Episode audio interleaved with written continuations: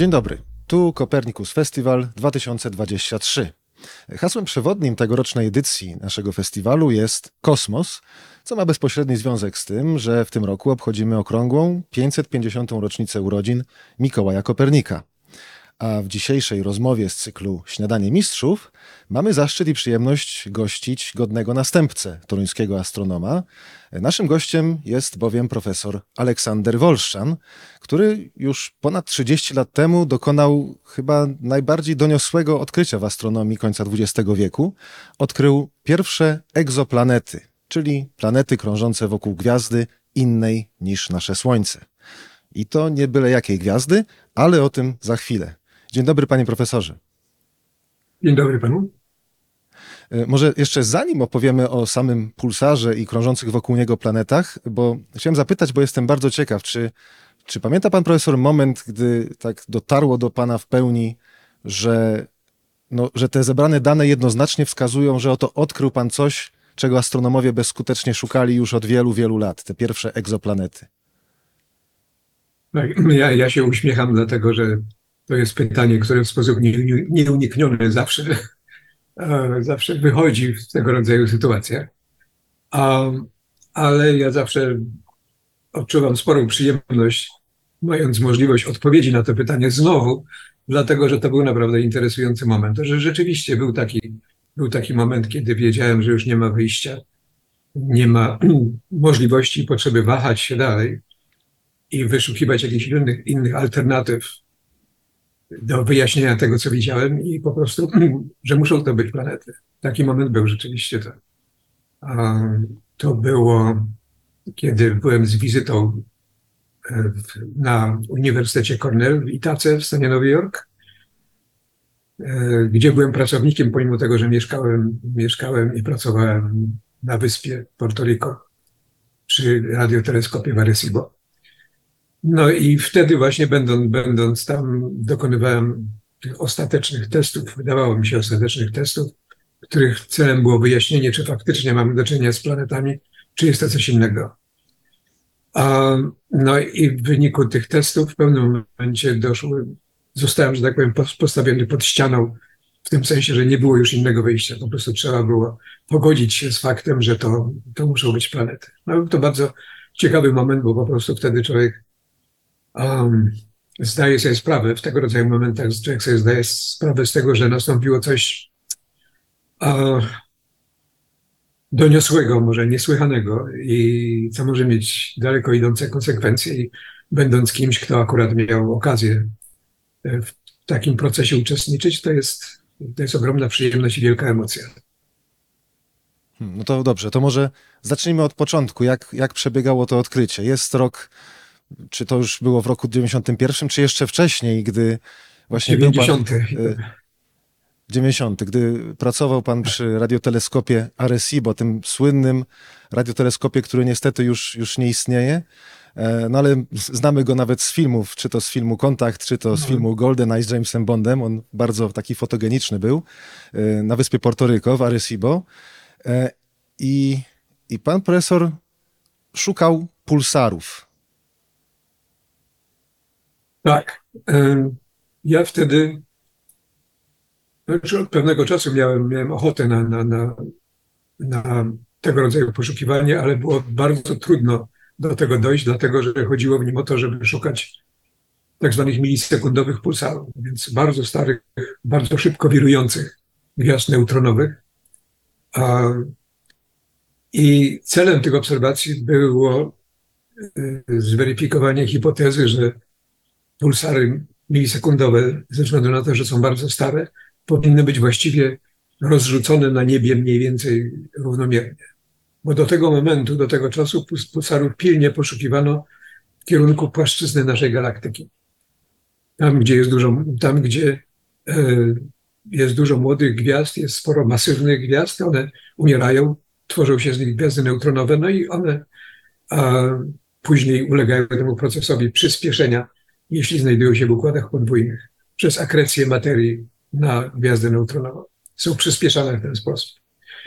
Um, ale tego rodzaju program, po prostu poszukiwanie pulsarów po całym niebie jest bardzo um, trudny do zrealizowania z tego powodu, że potrzeba na niego wiele czasu.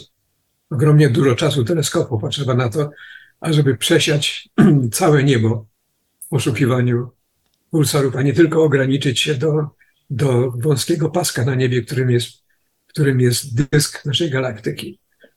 No i dostać czas na teleskopie na takie coś, na tego rodzaju program, było bardzo trudno, ale akurat nastąpił taki moment, że trzeba było dokonać y, zabiegów konserwacyjnych na teleskopie, wymiany pewnych elementów w jego strukturze. No i żeby to zrobić, trzeba było teleskop po prostu zamknąć.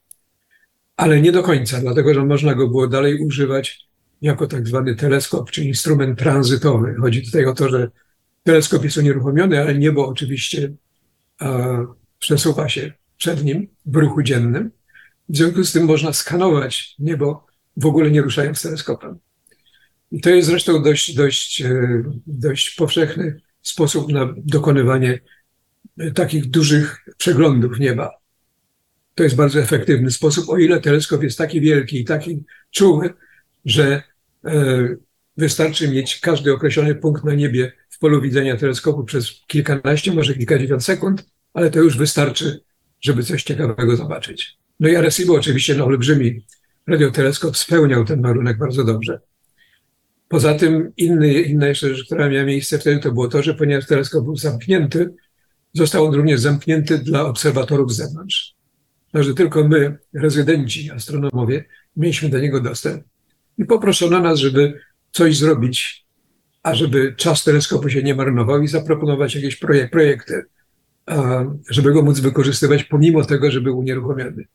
No więc ja wtedy oczywiście zobaczyłem swoją szansę i zaproponowałem dokonanie tego przeglądu czy poszukiwania milisekundowych pulsarów daleko od dysku galaktycznego, a więc wysoko nad płaszczyzną galaktyki.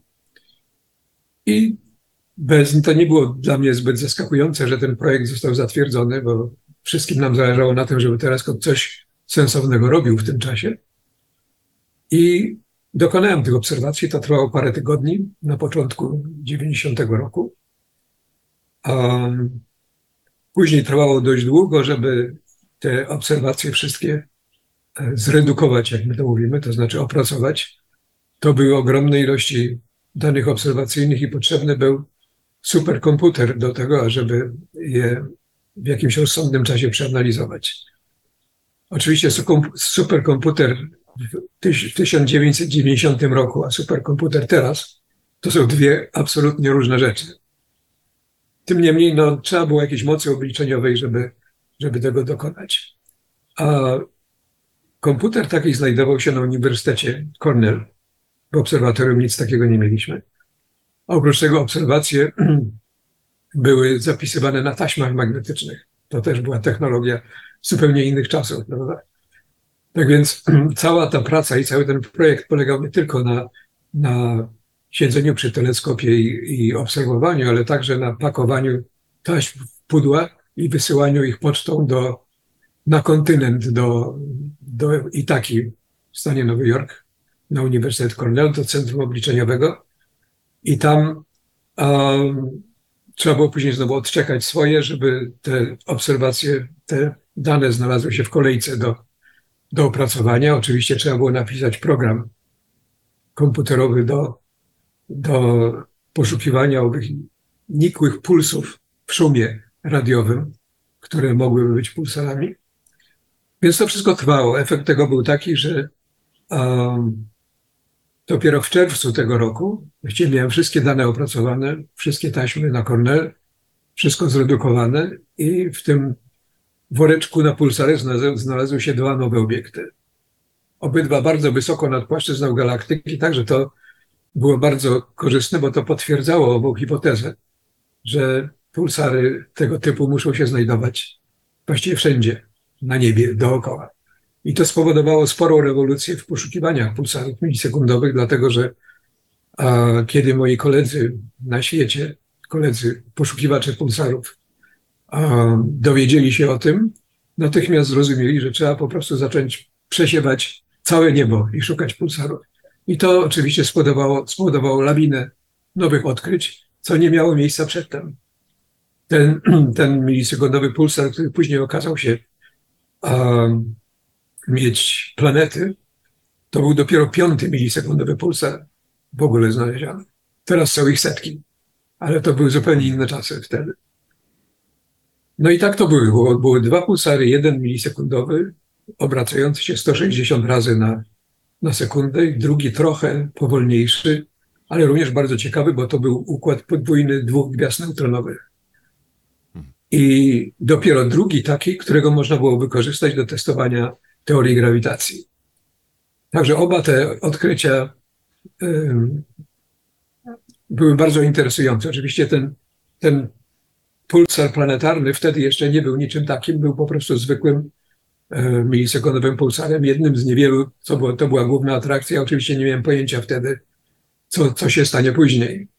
Także moje wysiłki skoncentrowały się na badaniu tego podwójnego pulsara, podwójnej gwiazdy neutronowej i a, razem z moim kolegą Joe Taylorem z Princeton, który później za tego typu badania dostał Nobla w 1993 roku, a, z, po prostu połączyliśmy badania tych dwóch pulsarów, tego, którego on miał i tego, którego ja, którego, którego ja odkryłem. I no, napisaliśmy dość sporą pracę na temat tego, jak tego rodzaju obiekty wykorzystać do testowania teorii grawitacji i sprawdzania teorii, teorii e, Einsteina. A historia planet zaczęła się dopiero później. Zaczęła się wtedy, kiedy e, obserwując tego pulsara, monitorując go i żeby, żeby opracować model tego pulsarowego zegara, co jest rutynowym zajęciem. Coś tam nie wychodziło, on tykał nie tak jak trzeba. To się spóźniał, to, to przyspieszał, ale nie w taki sposób, który był przewidywalny. Znaczy widać było, że to nie jest tak, że to jest zwykła sytuacja w wypadku tego rodzaju pulsarów, to znaczy, że jest to gwiazda neutronowa w układzie podwójnym z białym karłem, czyli umarłą zwykłą gwiazdą, wypaloną już, co powoduje oczywiście zmiany periodyczne tykania tego pulsarowego zegara, ale w sposób bardzo regularny i bardzo przewidywalny. I w krótkim czasie można się zorientować, e, co się dzieje i o co chodzi. W moim wypadku niestety tak nie było, bo nie byłem w stanie po prostu skonstruować modelu zegara, modelu tego zegara. My to nazywamy model chronometrażowy, czyli chrono, albo chronometraż pulsara. I za każdym razem, kiedy próbowałem i wydawało mi się, że już mam ten model, kolejne obserwacje pokazywały, że, że niestety on nie działa, bo nie przewiduje momentów pojawienia się tych zegarowych impulsów pulsara w odpowiedni sposób.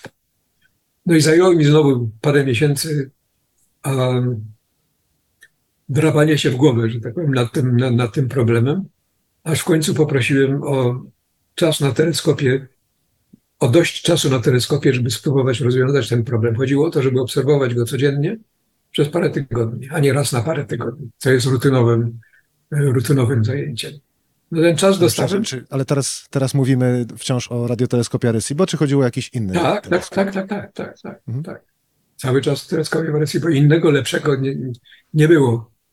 Przez no długi czas e, nie było, aż do momentu, kiedy niestety zawalił się jak, jak wiemy już teraz wszyscy. No i te obserwacje po prostu spowodowały, że ja w końcu zrozumiałem o co chodzi. To znaczy zrozumiałem, że najprawdopodobniej, nie było wtedy jeszcze pewności, chodzi o to, że to nie jest jakaś inna gwiazda, która krąży wokół pulsara, ale że to są dwa obiekty o, masie, o masach planetarnych, nie gwiazdowych, tylko planetarnych, takich jak nasza Ziemia, które, które tworzą, prawdopodobnie tworzą układ planetarny krążący wokół wokół tego pulsara. No i wtedy się ta cała historia zaczęła. Wtedy już wiedziałem, czego szukam i chodziło tylko o to, żeby to potwierdzić. I to jest znowu długa historia, już byłem dość dostatecznie długo mówię na ten temat. A zanim w pewnym momencie we wrześniu tego samego roku, a, tak, zorientowałem się, że, że nie, przepraszam, nie we wrześniu tego samego roku, to, to już był 91 rok. Mhm. Kiedy po prostu zebrałem tyle obserwacji, że można było rzeczywiście usiąść i dać odpowiedź na to pytanie, czy to są planety, czy też nie są to planety. Znowu tutaj jest mnóstwo technicznych detali, bo jest oczywiście pytanie, dlaczego musiałem cały rok obserwować, zanim do tego momentu doszedłem. Otóż są, są różne ważne powody, a, że tak trzeba, a nie inaczej. Chodzi, ale nie chciałbym po prostu w to wchodzić, żeby nikogo nie zanudzać zanadto. Po prostu było to konieczne.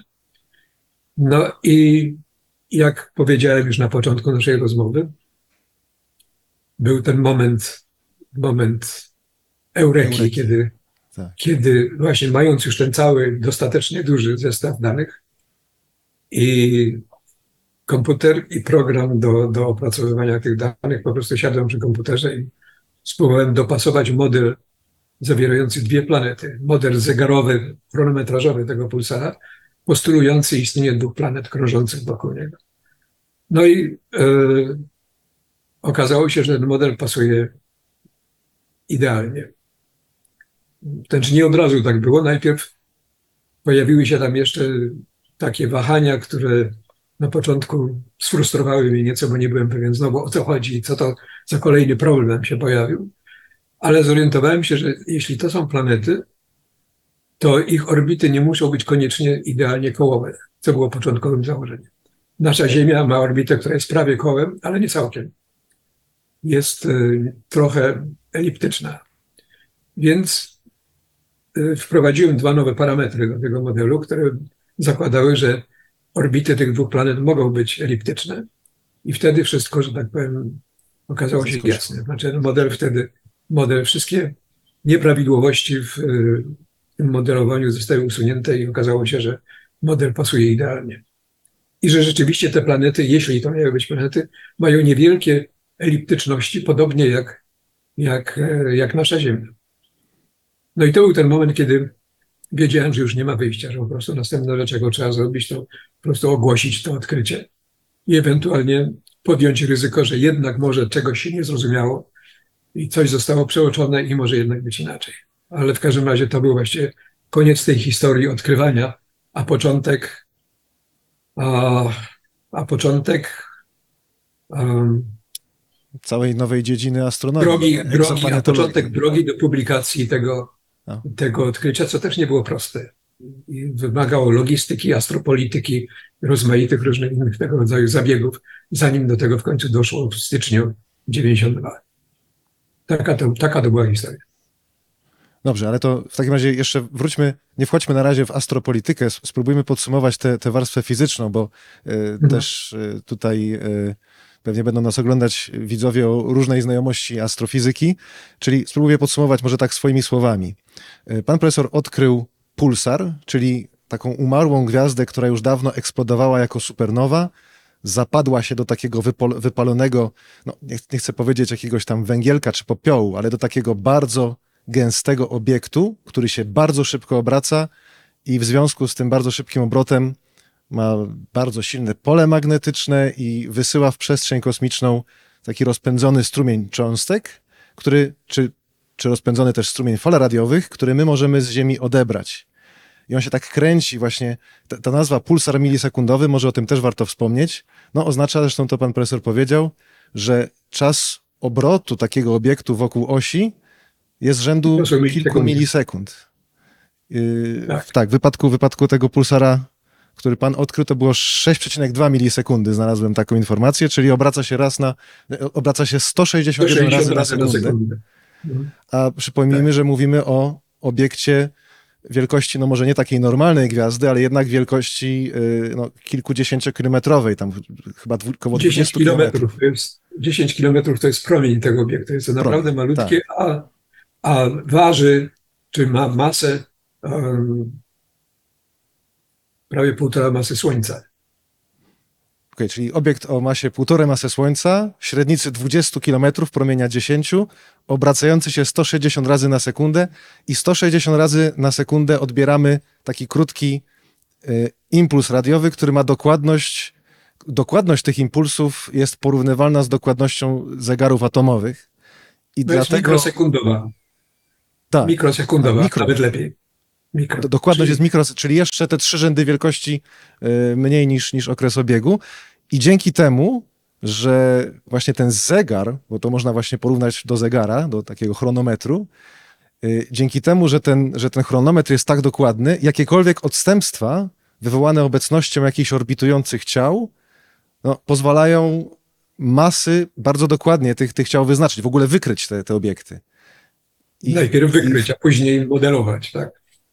Tak, tak, właśnie, bo to też, to też jest ważne, bo często chyba jak, jak, jak człowiek słyszy o odkryciu, odkrywaniu planet pozasłonecznych, no to y, pierwsze, co sobie wyobraża, no to, że my po prostu tam skierowaliśmy teleskop i widzimy jakieś świecące kropeczki krążące wokół gwiazd. To się też zdarza, ale Ale jest to rzadkość. I te pierwsze, te pierwsze planety, które, które pan profesor wykrył, no to to było właśnie na zasadzie takiej, takiej detektywistycznej, że po prostu widzimy jakiś efekt, próbujemy go wyjaśnić, no i gdy wszystkie nieprawdopodobne, y, znaczy gdy wszystkie te bardziej prawdopodobne czy bardziej prozaiczne wyjaśnienia zawodzą, no to w końcu zostaje nam to planetarne. No jest, to, to, odkrycie to było, było jest w kategorii metody odkrywania planet, którą można nazwać metodą nie wprost. To znaczy chodzi o to, że wykorzystuje się inne zjawiska fizyczne, które można obserwować. W wypadku pulsarów, patrząc na zakłócenia w ruchu zegara, w tykaniu pulsara zegarowego, a w wypadku tych innych metod to są, to jest przesuwanie się linii widmowych w gwieździe z powodu efektu Dopplera lub też zaćmienia gwiazd przez planety i szereg innych tego rodzaju metod. Ale w tym chodzi generalnie o to, w tym wypadku akurat, i w wypadku tej metody, która się nazywa metodą prędkości radialnych, znaczy wykorzystującą efekt Dopplera, to jest to, że planeta krążąc wokół gwiazdy, nie krąży rzeczywiście wokół gwiazdy, tylko wokół wspólnego e, środka masy. Gwiazda też krąży z powodu oddziaływania grawitacyjnego z, z planetą. I to jest, i to jest to, co się wykrywa. Nie chy- ale chybotanie, gwiazdy chybotanie gwiazdy. masy. Tak, chyba, można, można to w ten sposób nazwać. Tak. W tym wypadku jest dokładnie tak samo, dlatego że ten, ten proces powoduje, że zależnie od tego, gdzie gwiazda znajduje się na swojej orbicie w stosunku do obserwatora, yy, odległość od, od niej do obserwatora się zmienia. Wobec tego czas propagacji tego sygnału, który porusza się z prędkością światła, też się zmienia. I dlatego ten zegar raz się spóźnia, raz przyspiesza. Właśnie dlatego, że, że istnieje ten, to chybotanie gwiazdy, jak pan powiedział, które, e, które obserwujemy. Taka to jest metoda i tak tego rodzaju odkrycia się robi. Tak, można, można ją porównać do tego, że jakbyśmy, no nie wiem, jak się mówi o efekcie Dopplera, no to zwykle podaje się przykład takiej y, karetki, która obok nas przejeżdża na sygnale, to oczywiście wtedy jest Tak. efekt Dopplera dla dźwięku, ale dla y, promieniowania elektromagnetycznego, dla fal radiowych jest tak samo, no to tutaj zamiast takiej przejeżdżającej karetki z jednej w drugą, mamy gwiazdę, która przybliża się i oddala, czyli ten sygnał też właśnie jest modulowany w jakiś dziwny sposób, który można wykorzystać, żeby wywnioskować, co wywołuje to chybotanie, e, co takiego krąży wokół tej gwiazdy, żeby, żeby akurat chybotanie o takich parametrach wywołać. Ja teraz jeszcze pozwolę sobie właśnie tutaj... Tak, tak. Ja To- pozwolę sobie to- właśnie garść Tak. In, inf- informacji o tych, o tych planetach tutaj przytoczyć, bo sobie wypisałem. E, Te pierwsze dwie, w ogóle pulsar nazywa się PSR B1257 plus 12. To jest jego numer telefonu, tak. Tak, to jest jego numer telefonu, czy, czy y, znaczy wyczytałem, że te, że te liczby, te cyfry oznaczają je- jego współrzędne na niebie, Współrzędny na E, niebie. Tak.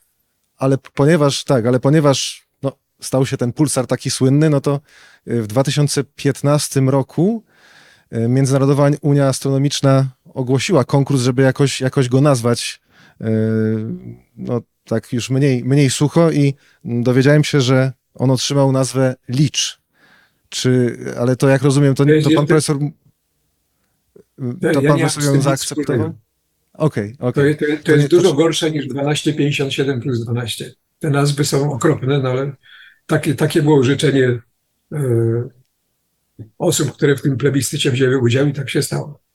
Ale dla mnie to, Rozumiem, to, to- to jest zupełnie, zupełnie tragiczne. Dobrze, to, to w takim razie nie będę ich używał, pozostaniemy przy, pozostaniemy przy tych oficjalnych właśnie nu, nu, numerowych.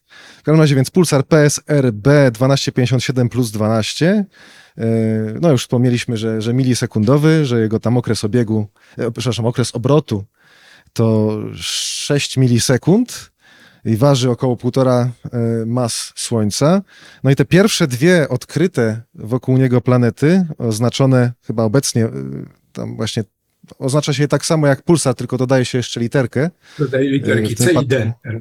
Tak, C, C i D. Nie będę mówił, jak się, jak się teraz nazywają, skoro, skoro pan profesor sobie nie życzy. W każdym razie okazało się, że one mają, e, że one mają masy niewiele większe od masy Ziemi. Są stosunkowo małe, tam chyba trzy czy cztery Tak. masy Ziemi. Trzy, trzy cztery masy Ziemi, tak. Tak, i krążą, To krążą. Ro, rok na tych planetach trwa, na tej bliższej trwa 66 dni mniej więcej, e, dni ziemskich oczywiście, Mhm. a na tej dalszej 98.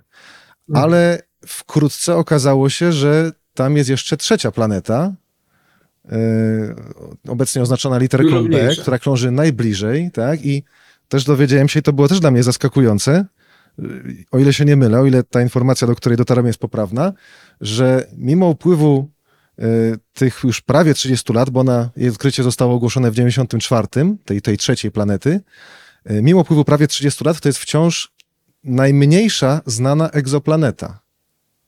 Dwa, dwie masy, dwa razy masa Księżyca. To jest taki duży księżyc. Niesamowite. I, a, a zapomniałem wspomnieć, że, y, że ten cały układ planetarny, ten pulsar razem z planetami znajduje się no, dosyć daleko od nas, bo 2300 lat świetlnych?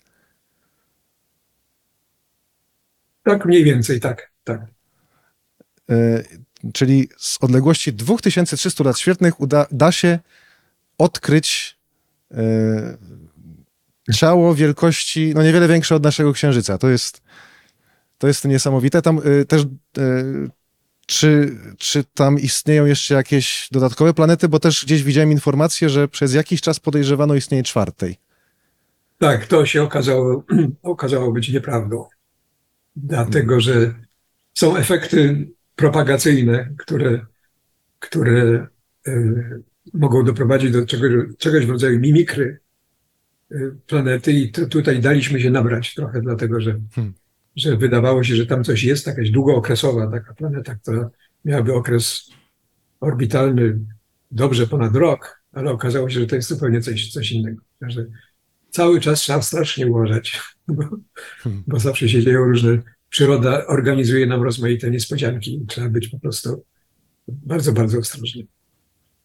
Y, Tak, jeśli chodzi właśnie o te niespodzianki sprawiane przez przyrodę, to to chyba jest y, taki wspólny motyw egzoplanetologii, y, bo też jak tak właśnie czytałem o, e, o odkryciach planet pozasłonecznych w takiej książce Elizabeth Tasker Fabryka Planet, wydana tam kilka lat temu, więc już jest dosyć nieaktualna, bo to bardzo szybko rozwijająca się dziedzina wiedzy. Zresztą pan profesor napisał tutaj na czwartej stronie okładki parę słów na temat tej, y, tej książki. W każdym razie no, w tej książce y, wyczytałem, że niemal każda, niemal każde, przynajmniej na początku, niemal każde odkrycie egzoplanety wiązało się z postawieniem na głowie yy, no, całej naszej dotychczasowej wiedzy czy wyobrażeń na temat tego, jak formują się planety, jak mogą wy wyglądać układy planetarne. Mam tutaj nawet na myśli też tę inną, yy, bardzo słynną, yy, jedną z pierwszych odkrytych egzoplanet, czyli yy, planetę 51 Pegasi B, czyli tę pierwszą Tak, egzoplanetę pierwsza. odkrytą wokół gwiazdy podobnej do Słońca. Podobnej do Słońca, tak. Bo to był tak A to zwany jest- gorący to, to rzeczywiście było, było, było kolejne zaskoczenie, dlatego że to była planeta, która przynajmniej według, według teorii z tych czasów nie powinna tam w ogóle być. Tak zwany gorący, gorący jowisz. I było oczywiste, że trudno sobie wyobrazić, ażeby gazowy olbrzym podobny do, do jowisza mógł powstać tak blisko swojej macierzystej gwiazdy. Także to postawiło rzeczywiście wiele spraw na, na głowie i doprowadziło do, do bardzo intensywnych badań związanych z migracją planet no, świeżo tworzących się, nowo tworzących się układach planetarnych. No i na dzisiaj, na dzisiaj e, sądzimy, czy właściwie jest to chyba już pewne i, i uzgodnione, że gorące jowisze, czy gorące olbrzymy, gazowe olbrzymy powstają w ten sposób, że powstają tam, gdzie trzeba, to znaczy daleko, w bezpiecznej odległości od, od swoich gwiazd, po czym w wyniku oddziaływań grawitacyjnych z innymi planetami i z dyskiem, z resztkami dysku, z których powstały, wędrują w pobliże, czy migrują w pobliże e, swojej gwiazdy. No i tam, jak, jak wszystko pójdzie dobrze, został wyhamowywane przez to, że nie ma, tu już, nie ma tam już materii, która, z którą mogłyby oddziaływać, bo została wymieciona przez promieniowanie e, gwiazdy, to po prostu stabilizują się tam na takich ciasnych orbitach wokół swoich gwiazd. I to oczywiście było, była olbrzymia niespodzianka, olbrzymia nowość y, w momencie, kiedy ta y, planeta wokół 51 Pegasi została, y, została odkryta. No i potem było sporo jeszcze różnych innych. I właściwie do dziś ciągle się odkrywa coś nowego. To znaczy, astronomia planet pozasłonecznych jest ciągle jeszcze, pomimo tego, że już um, minęło jej trzydziestolecie, prawda? Um, to jednak w dalszym ciągu jest dziedzina bardzo świeża, bardzo nowa, ciągle rozwijająca się i ciągle pełna rozmaitych niespodzianek.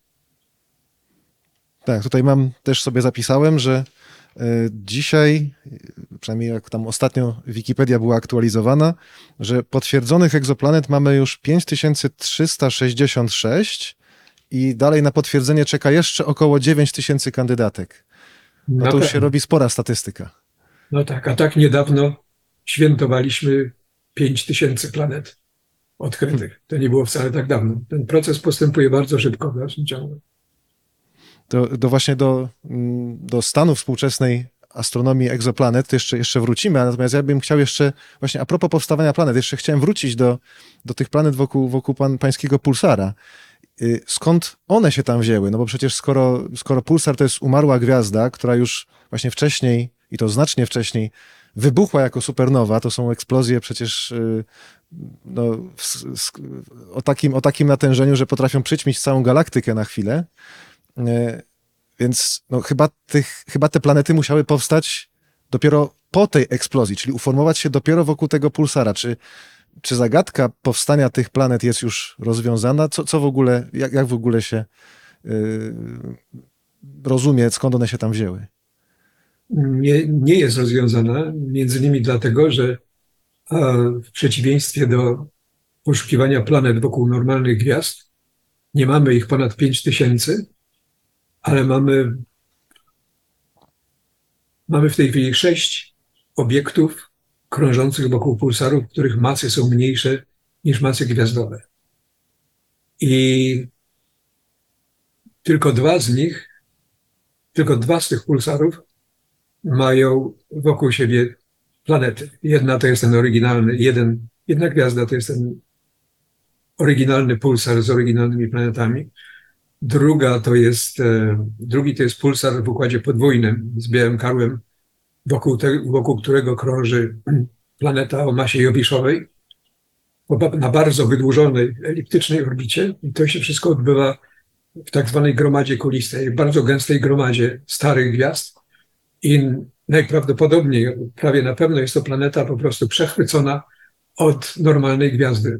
W czasie, kiedy ten pulsar z jego towarzyszem i ta gwiazda mijały się gdzieś tam, gdzieś tam w tym gęstym ośrodku gwiazdowym w gromadzie kulistej, a pulsar ukradł tej gwieździe e, planetę. No i są jeszcze cztery inne bardzo ciekawe obiekty, ale to już nie są planety. To są po prostu byłe gwiazdy, które zostały ogołocone z materii aż do, aż do swoich, aż do swoich e, wewnętrznych części przez pobliskiego pulsara, którym były w układzie podwójnym. Promieniowanie z pulsara po prostu powoduje, powoduje e, że następuje ablacja materii, materii stowarzyszącej gwiazdy aż do tego gęstego, aż do tego gęstego jądra. Że to są e, obiekty bardzo, bardzo dziwne, tak zwane diamentowe planety, jak to niektórzy nazywają, ponieważ gęstość, gęstość tych gwiazdowych jąder jest tak wielka, że mogą to być e, ze względu na obfitą obecność węgla tam, e, po prostu olbrzymie diamenty. Także tak to wygląda. Więc jest po prostu statystyki tych obiektów są absolutnie niedostateczne do tego, żeby można było um, postulować rozmaite teorie powstania tych planet i następnie na podstawie wielu, wielu, wielu obserwacji, wielu, wielu, wielu takich systemów wybrać tą, która najlepiej pasuje. Tutaj po prostu takiej możliwości nie. Wiadomo jedynie, że to nie mogą być planety oryginalne, które krążyły wokół, wokół oryginalnej gwiazdy, która później stała się gwiazdą neutronowych, ne, ne, neutronową. Po prostu szansa na przeżycie dla planety w takich sytuacjach jest niezerowa, ale jest e, bardzo mała i wymaga dość specjalnych warunków. Także innymi słowy, muszą to być planety, które powstały później. I są tutaj dwie możliwości. Jedna jest taka, że, znaczy jest szereg możliwości, ale dwie, które są najczęściej wymieniane, to jest sytuacja taka, że następuje wybuch supernowej, gwiazda umiera, następuje wybuch supernowej, zewnętrzne części tej gwiazdy są wyrzucane w przestrzeń, ale część z nich nie osiąga prędkości ucieczki od świeżo powstałej gwiazdy neutronowej i wraca. I ponieważ na ogół ta materia zawsze ma trochę rotacji, powstaje z niej dysk wokół nowo utworzonej gwiazdy neutronowej i potem już cały prosty, proces postępuje tak jak w wypadku tworzenia się normalnych planet z dysku materii y, wokół gwiazdy, świeżo po jej powstaniu. To jest jedna możliwość. A druga możliwość jest taka, że dysk taki tworzy się w sytuacji, kiedy w układzie podwójnym, ciasnym układzie podwójnym gwiazd, co jest dość powszechne, jedna z nich ewoluuje szybciej, bo jest bardziej masywna niż druga, staje się gwiazdą neutronową, wybucha. I te wybuchy na ogół e, powodują, że nowa gwiazda neutronowa dostaje kopa i zaczyna bardzo szybko poruszać się w przestrzeni ze względu na asymetrię tych, tych, tych wybuchów. No i nasza gwiazda neutronowa przechodzi bardzo blisko swojej towarzyszki, tej drugiej gwiazdy, albo wręcz przez nią roz, rozbija ją i zabiera ze sobą część tej materii ze zniszczonej gwiazdy, z której później również tworzy się dysk, a z niego planety. Także tak, to są takie dość katastroficzne sytuacje, ale wygląda na, na to, że jedna z tych dwóch możliwości mogłaby, mogłaby zaistnieć w wypadku tego systemu, o którym wiemy. Oczywiście y, dużo więcej odkryć tego rodzaju bardzo by pomogło, ale na razie nic takiego się nie stało. Czyli ten pierwszy, ten, ten pierwszy odkryty system planetarny okazał się bardzo wyjątkowy. Na razie to tak wygląda i chyba tak zostanie. Wręcz Znaczy, na pewno są jeszcze jakieś gdzieś tam. To jest niemożliwe, żeby był tylko jeden taki e, w galaktyce złożonej z setek miliardów gwiazd. To jest po prostu niemożliwe. Ale musi być, muszą być na tyle rzadkie, że znaleźć następnego i następnego i jeszcze następnego e, było i jest bardzo trudno. No dobrze, to, to przejdźmy w takim razie e, do tego typu planet, gdzie już jakaś statystyka e, jest i coś już, i coś już wiemy. E, No, pewnie też pan profesor za każdym razem dostawał właśnie takie pytanie. No, chciałem przejść do jakichś perspektyw poszukiwania drugiej Ziemi. Czy już można powiedzieć, że znaleźliśmy drugą Ziemię w tym gąszczu, gąszczu planet? Bo zaczął pan profesor od, czy w ogóle odkrycia ten worek z egzoplanetami, gdy, gdy zaczął, gdy się rozwiązał, no to, to prawie zawsze były te tak zwane właśnie gorące jowisze, czyli gigantyczne planety gazowe, które krążą gdzieś tam blisko gwiazdy, no tam no nie, nie można To ich porównywać dawno do Ziemi. Tam, to już się dawno skończyło. Już teraz Już się odkrywa się, czyli teraz odkrywa się już właśnie te planety typu ziemskiego, ale czy można powiedzieć, że już mamy drugą Ziemię? Tutaj też jest niespodzianka, znaczy wielka niespodzianka w historii odkrywania planet. A taka globalna niespodzianka, powiedziałbym, to jest to, że nie odkryliśmy jeszcze drugiego, y, drugiego systemu słonecznego. Ja nie mówię o dokładnej analogii, ale o układzie planetarnym, o podobnej geometrii, podobnych właściwościach i podobnym składzie jak nasz system. Zamiast tego odkrywa się układy zupełnie inne, które są najbardziej e, powszechne statystycznie w tych wszystkich odkryciach, mianowicie układy ciasne, yy, złożone z planet, które nazywamy superziemiami. To jest tak jak w wypadku planet pulsarowych. To są planety o masach kilka razy masa, masa Ziemi. Ale bardzo blisko swoich gwiazd, bardzo ciasno upakowanych w takich systemach. E, I to są w tej chwili najbardziej, najbardziej powszechnie znajdowane planety, tak jak, tak jak przed chwilą powiedziałem. Tak więc wygląda na to, jeżeli trzeba być oczywiście ostrożnym z różnego rodzaju efektami selekcji, które, które trzeba odseparować od tego wszystkiego, ale wygląda na to, że najbardziej e, popularnym układem planetarnym e, jest coś podobnego do tych oryginalnych planet wokół pulsara. Mianowicie ciasno upakowany system złożony z planet o małych masach, typowo troszkę większych niż masa Ziemi, ale również znajdują się już wśród tych odkryć planety, które mają masy mniejsze niż nasza Ziemia lub podobne do naszej Ziemi. Także w pewnym sensie drugą Ziemię już znaleźliśmy. Tyle tylko, że jeszcze nie wiemy, czy to jest druga Ziemia, czy nie. Wiemy, że one mają masy podobne do masy Ziemi. Ziemi. Wiemy, że część z nich krąży w odległości od swoich gwiazd takiej, że e, życie w sensie takim, jak my, jak my go rozumiemy, może tam istnieć, ale nie mamy jeszcze dostatecznie obserwacji, e, które mogłyby udowodnić lub, lub nie, że planety te, e, że na planetach tych są warunki do życia, lub też wręcz, że życie tam istnieje. Do tego jeszcze nie doszliśmy. Ale już znajdujemy takie planety, które są kandydatkami do tego rodzaju poszukiwań. I to już trwa, ten proces trwa już od pewnego czasu. Od czasu, kiedy na orbitę e, poszedł teleskop Kepler, który zrewolucjonizował e, planetologię znowu po raz, po, po raz kolejny. No i teraz mamy, mamy e, teleskop, teleskop e, Jamesa Webba. JWST. JWST. Tutaj zaczynam, trochę mi się zaczyna polski z angielskim mieszać, przepraszam bardzo. Bo to jest teleskop, który jak wszyscy oczekują i słusznie, będzie w stanie być może, może nie całkiem rozwiązać ten problem, ale przynajmniej e, pozwolić nam zrozumieć lepiej, jakie, jaka jest szansa na znalezienie e, życia gdzie indziej. To jest bardzo ekscytujące oczywiście. Także tak, największe tak odkrycia, to wygląda. największe odkrycia No już są, wciąż już są, już są bardzo, już są wspaniałe obserwacje JWST e, atmosfer niektórych wybranych planet, w których odkrywa, odkrywa się związki chemiczne, które przedtem były nie do, nie do odkrycia po prostu dlatego, że nie było dostatecznie dużego teleskopu na orbicie, który by to mógł zrobić, ale to już się dzieje. Także w tej chwili rzecz polega na tym, żeby znaleźć taką planetę podobną do Ziemi w sensie masy i, i, i orbity, która byłaby dostatecznie blisko nas, żeby ten, ten ogromny teleskop był w stanie spojrzeć na, na atmosferę tej planety i zobaczyć, czy tam może jest gdzieś tlen, albo metan, albo, albo dwutlenek węgla. Oczywiście tutaj mówię o, nie o takich dużych planetach, na jakie ten teleskop dotychczas patrzył, a więc mm, gazowe olbrzymy, czy,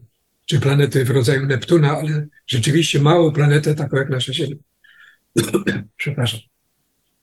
Ale to, jak powiedziałem już ki- kilkakrotnie, to, to już się dzieje. To już, nie, to już nie jest, to już nie jest pobożne życzenie, a wręcz przeciwnie. Po prostu już rzeczywiście astronomowie są, a, mają pełne ręce roboty. Analizując obserwacje atmosfer planet pozasłonecznych. Tak, gdy, gdy mówił pan profesor o, o tych ciasnych układach zawierających superziemię, no to oczywiście przed oczami mi natychmiast stanął ten chyba najsłynniejszy, a na pewno najbardziej medialny układ, czyli y, TRAPPIST-1, gdzie odkryto aż siedem planet, wszystkie właśnie typu ziemskiego, wszystkie, wszystkie skaliste i to chyba się udało potwierdzić, że one są skaliste, bo, y, bo udało się, udało się zmierzyć zarówno ich, ich masę, jak i rozmiary. Y, Więc można było też wywnioskować gęstość i stwierdzić, z czego, z czego muszą być zbudowane. Y, Tak. Cias, ciasny układ, y, no to, to, oznacza, to tam oznacza, że, że właśnie gwiazda, wokół której te planety krążą, jest dużo mniejsza niż Słońce, dużo ciemniejsza. I dlatego te wszystkie planety, one krążą nie dalej od tej gwiazdy niż Merkury od naszego Słońca. Ale to nie szkodzi, bo ponieważ ta gwiazda jest słabsza, no to ten obszar, w której mm, wokół tej gwiazdy, gdzie może istnieć woda w stanie ciekłym, e, też znajduje się dużo bliżej i dwie albo nawet trzy planety z tego systemu się załapują do tego, do tego obszaru. Ale właśnie, ale o tym- dwie, Na pewno może trzy, tak. tak. Tak, ale o tym też pan No tak. profesor wspomniał, że sama możliwość istnienia wody w stanie ciekłym to jeszcze za mało, żeby mogło tam powstać życie, bo e, no właśnie, musi się, mu, musi się jeszcze znajdować odpowiednia atmosfera, jakieś pole magnetyczne by się przydało, które by chroniło Bardzo przed jakimiś Tak, które by chroniło przed jakimś wiatrem słonecznym, czy jakimś y, promieniowaniem nawet szkodliwym, y, Czy docierającym tak. z tych gwiazd. gwiazdowymi, które, tak, które i czy- być Tak. Y, Czy, czy da się to z takiej odległości stwierdzić, że, że, że właśnie taka planeta typu Ziemskiego ma takie ochronne pole magnetyczne, czy, czy to leży na razie poza zasięgiem obserwacji? A, to akurat, akurat trafił Pan w zagadnienie, którym ja się teraz trochę zajmuję. Właśnie poszukiwaniem, poszukiwaniem pól magnetycznych w egzoplanetach.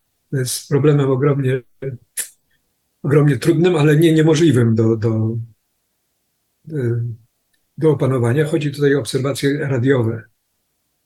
Mhm. obserwacje radiowe y, oddziaływania pomiędzy gwiazdami i planetami, albo też obserwacje radiowe samych planet w celu, y, w celu odkrycia wybuchów radiowych pochodzących stamtąd, przy pomocy których można zmierzyć natężenie pola magnetycznego planety. Hmm.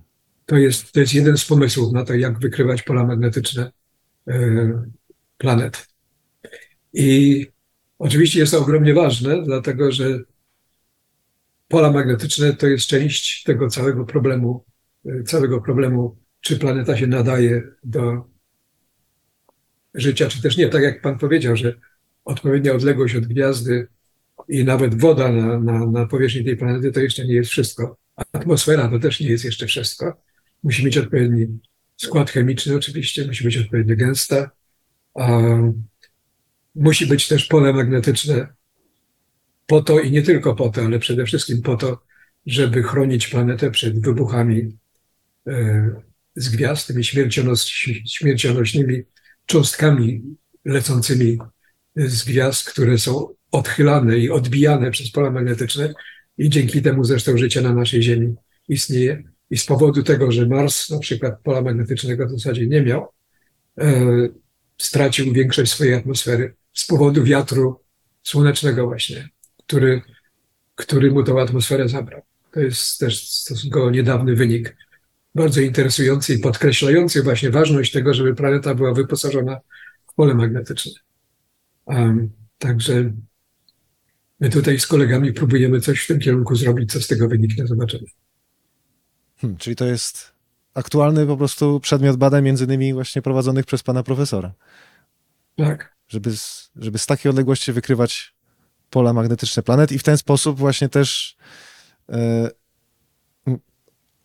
ocenić, czy, czy dana egzoplaneta jest zamieszkiwalna, nadająca się do zamieszkania, no, czy, czy tylko ją tak media nazywają, mimo że to wcale nie musi tak być. Tak, innymi słowy, to jest po prostu skomplikowany proces. Zanim, zanim odpowiemy na pytanie, czy jakaś planeta wokół jakiejś gwiazdy jest faktycznie zamieszkiwalna, to jest, jest dość sporo do zrobienia, zanim, zanim do tego dojdzie. A jeszcze, jeszcze chciałem spytać e, o inne obiekty pozasłoneczne, bo na przykład ze zdziwieniem też, gdy się przygotowywałem do tej rozmowy, e, dowiedziałem się, że e, znamy, że odkryto już egzokomety, czyli komety właśnie no też krążące wokół innej gwiazdy niż Słońce, a, a przecież komety są znacznie mniejsze niż, niż planety. Tutaj mnie pan muszę powiedzieć, złapał, dlatego że ja owszem słyszałem o egzokometach, ale nigdy nie zainteresowałem się tym na tyle, żeby, żeby wiedzieć, w jaki sposób one zostały znalezione e, i czy to w ogóle prawda. Nie, znaczy, jest oczywiste, że, że, że takie obiekty muszą istnieć wokół innych, wokół układach planetarnych, wokół innych gwiazd, podobnie jak księżyce wokół tych planet też muszą. Tyle tylko, że znaleźć, jest, y, znaleźć je jest bardzo trudno. Są wyrafinowane metody, przy pomocy których można spróbować ich poszukiwać, ale jak dotychczas, z wyjątkiem prac, które ludzie piszą, e, w jaki sposób to zrobić i jak dobrze byłoby je znaleźć, nic takiego jeszcze się nie wydarzyło. Ale prędzej czy później ktoś wreszcie znajdzie dużego jakiegoś satelity wokół gazowego olbrzyma, coś w rodzaju, coś w rodzaju sytuacji pokazanej w słynnym filmie Avatar, prawda? Um, Także kto wie, to jest, to, jest wszystko możliwe, ale niestety na temat exokomet nie, nie jestem w stanie em, nic sensownego powiedzieć. Jasne, ale nie, to wróćmy jeszcze w takim razie do, do, tej, do tych drugich ziem i do, i do jakiejś tutaj możliwości zaistnienia życia. Jeszcze wróćmy, bo wspomniał właśnie pan profesor o tym badaniu atmosfer e, spektroskopowym. E, wspomniał pan profesor, że, że taką, takim, taką przesłanką na rzecz tego, że coś tam biologicznego się dzieje na odległej planecie, e, byłby, mógłby być tlen, metan, najlepiej wszystko naraz. A, a jakiś czas temu, jakiś czas temu no świat też obiegła informacja, że pewną biosygnaturę, fosfinę, wykryto na Wenus. Czy, czy to już, czy to się okazało też właśnie jedną z tych pomyłek planetologicznych? Czy, No czy nie, to, to, profesor? nie można powiedzieć, że to była pomyłka planetologiczna. To po prostu jest sytuacja, jest sytuacja na razie nierozwiązywalna. Znaczy istnieje Trzeba możliwość, że, że te fosfiny są tworzone przez procesy organiczne, czy syntetyzowane przez procesy organiczne, ale nie ma możliwości, żeby tego dowieść. Hmm. Żeby tego dowieść, to trzeba by tam rzeczywiście polecieć i uścisnąć rękę istotom, które te fosfiny produkują. Um, także takich sytuacji jest bardzo wiele. Podobnie jest ciągle jeszcze ze znalezieniem życia na, na innych planetach, gdzie w dalszym ciągu najlepszym sposobem, żeby to zrobić, byłoby tam polecieć. Ale ponieważ nie można, ten proces jeszcze trochę potrwa. Mm, No właśnie, a propos właśnie tego, tych perspektyw, bo e, znalazłem taki wywiad z panem profesorem e, z 99 roku, gdzie właśnie padło pytanie, kiedy, e, kiedy zdaniem pana profesora właśnie odkryjemy to życie pozaziemskie, oczywiście Mhm. mowa tutaj o jakimś życiu mikrobialnym, to był rok 99 i pan profesor pamię- e, e, na, e, odpowiedział, że, znaczy, że nie wiadomo oczywiście, że to może nastąpić nawet jutro, no ale jak pan sądzi, e, w ciągu ćwierć wieku się uda. To było 24 lata temu. Jesteśmy już prawie tam, już, już prawie doszliśmy do tego. Ale czy to oznacza, że, że w ciągu roku się uda, czy jednak pan profesor musi y, tutaj zweryfikować swój pogląd na ten temat i w to wciąż są na przykład 25 lat? Naprawdę to jest tak strasznie trudno powiedzieć, cokolwiek się nie powie, może być po prostu e, bzdurą.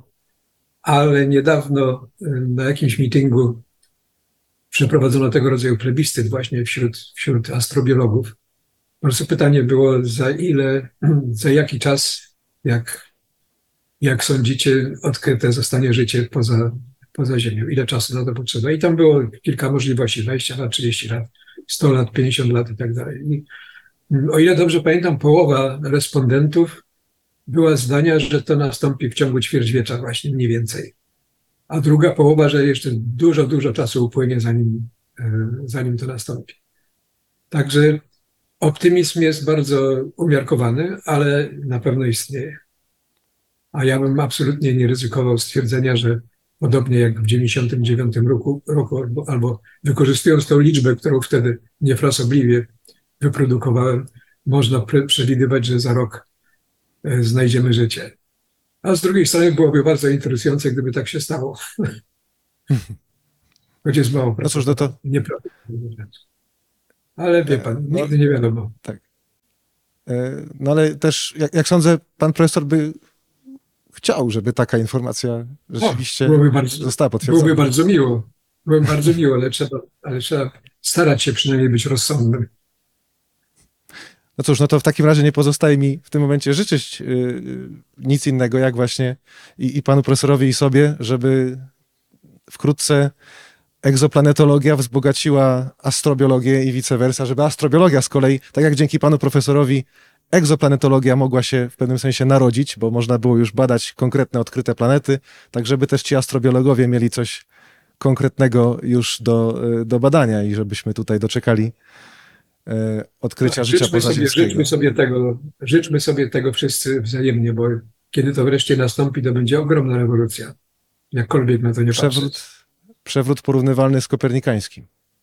Z całą pewnością. Dobrze, dziękuję bardzo. Na, moim i Państwa gościem był profesor Aleksander Wolszczan, odkrywca pierwszych planet pozasłonecznych. Dziękuję bardzo. Dziękuję, dziękuję również.